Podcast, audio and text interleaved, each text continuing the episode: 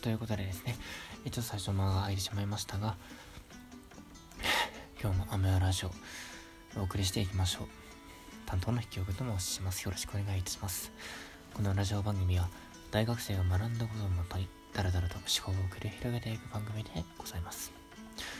今回のテーマはですね、まあ少し堅苦しいようにも聞こえてしまいますがまあ割と馴染みのあるテーマかなと思います。はい。皆さんはおもてなしという言葉を知っていますでしょうか？まあおもてなしという言葉を聞いた瞬間に皆様が考えうるまあ想起する単語というのは、まあ、おそらくはですねひらがなの「お」も「て」「な」「し」というですね、まあ、この5つの文字なのかなとは思うんですけれども、まあ、なかなかねちょっと覚えてる人はいないかもしれませんがあのー、今年の2020年の1月くらいにですねあのー、ふと目をやった時のニュースにこう面白いものがありましてですねあのおもてなしとはいうもののそのおもてなしのなしがですね、えー、ない無えっとえっとなんだろうな。まあ無無っていう風に表せるおもてなしだったんですね。つまり、まあ、おもてなさないもてなさないとしてのおもてなしということが、まあ、ニュースに挙げられていてですねなんだろう結構面白いなと考えたところ。でございますけれども、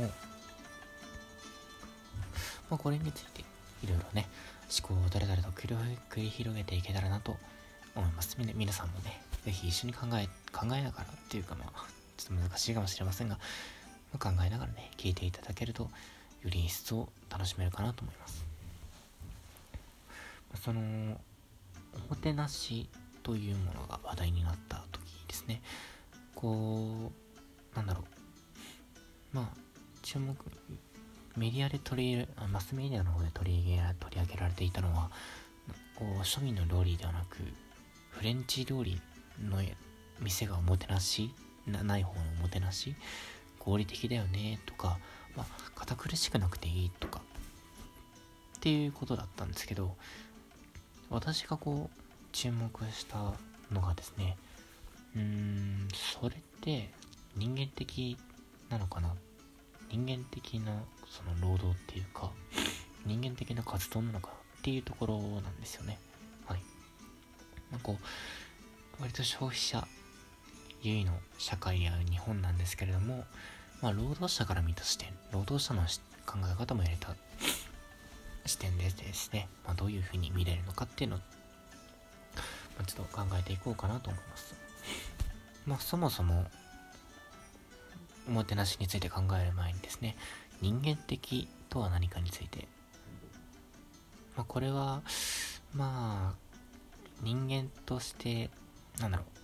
多分感情があるとか、うん、人間らしい、なんだろう、思いやりとかがまあ、おもてなしにつながってくると思うんですけど思いやりとか感情があるっていう風にあるのが、まあ、人間らしさかなと、えー、まあ、思っております、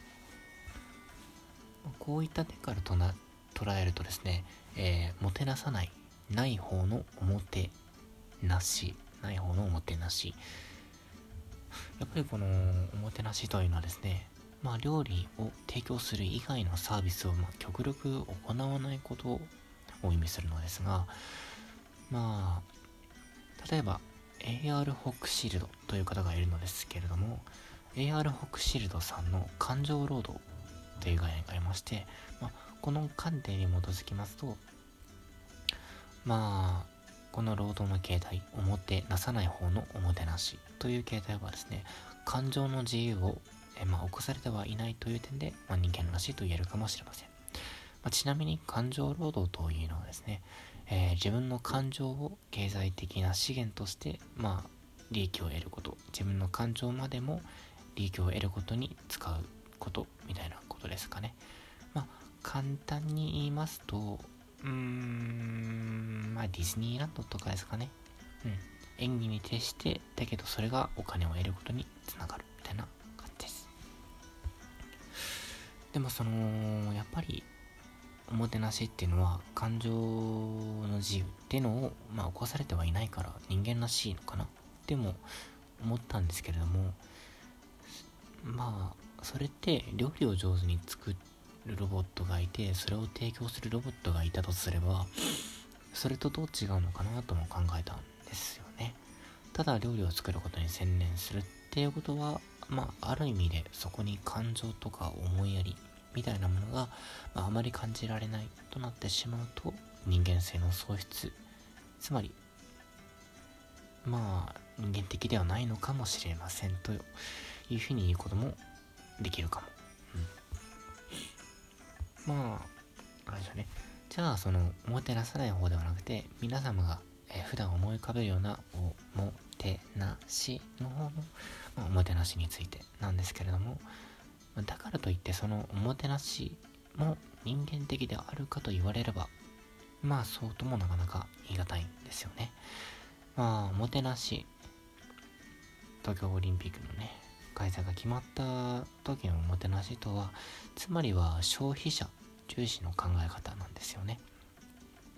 消費者のあらゆる行動をなるべく代行して消費者の負担を可能な限り減らす。っていうのはまあ確かに消費者にとってはまあありがたいことかもしれませんけれどもその分労働者の負担が増えてしまいますよね、ま、そのまあ不法な労働不正な労働のやつとかがねいろいろあったりして。やっぱりそのおもてなしという場合でもですね労働者というものがですね消費者に比べて人間的な尊厳だったり権利が軽んじられてしまっているようにも見えてしまいます。となるとですねこっちもあんまり人間的じゃないというふうに考えることもできます。最初に言ったもてなさない方のおもてなし。そして、えー、もてなすという意味でのおもてなし。言葉発音は全く一緒でも。まあほぼねあのー、言葉というか文字もほぼ一緒かもしれませんがまあ、言葉の意味の捉え方によってだいぶ意味は変わってきてしまうんですけどもどっちもその人間らしさという点から捉えてみるとあまり人間的ではないのかもしれないというふうに考えることができますね。うん。やっぱりまあちょっと難しいお話になってきてしまいますが人間がする労働労働そのもの自体まあおかしいな労働そのものあえて極力まあなんだろう過度なサービスをしないというおもてなしもしくはまあ感情労働だったり感情を犠牲にしてまでも消費者優位の行動に徹せ徹するおもてなし。まあいろいろな労働の形がありますけれどもやっぱり人間的ではないという点において共通してって考えると我々が行う労働というかうん。まあ、そのいろいろな活動において真に人間的であるって一体どういうことなのでしょうかなとちょっと今回は思ったより難しい内容になってしまいましたがまあこういったお話をねにね何か考えてくれることがあればまあ妨害の幸福かなと思います。はい。まあということで今回の「アマラジオ相対少年試作中」という副題をね多分これからも付け付けると思うのでよろしくお願いしますよろしくお願いします。はい、ということで 今日もどんどんは筆曲がお送りいたしました。聴いていただきありがとうございます。では、さようなら。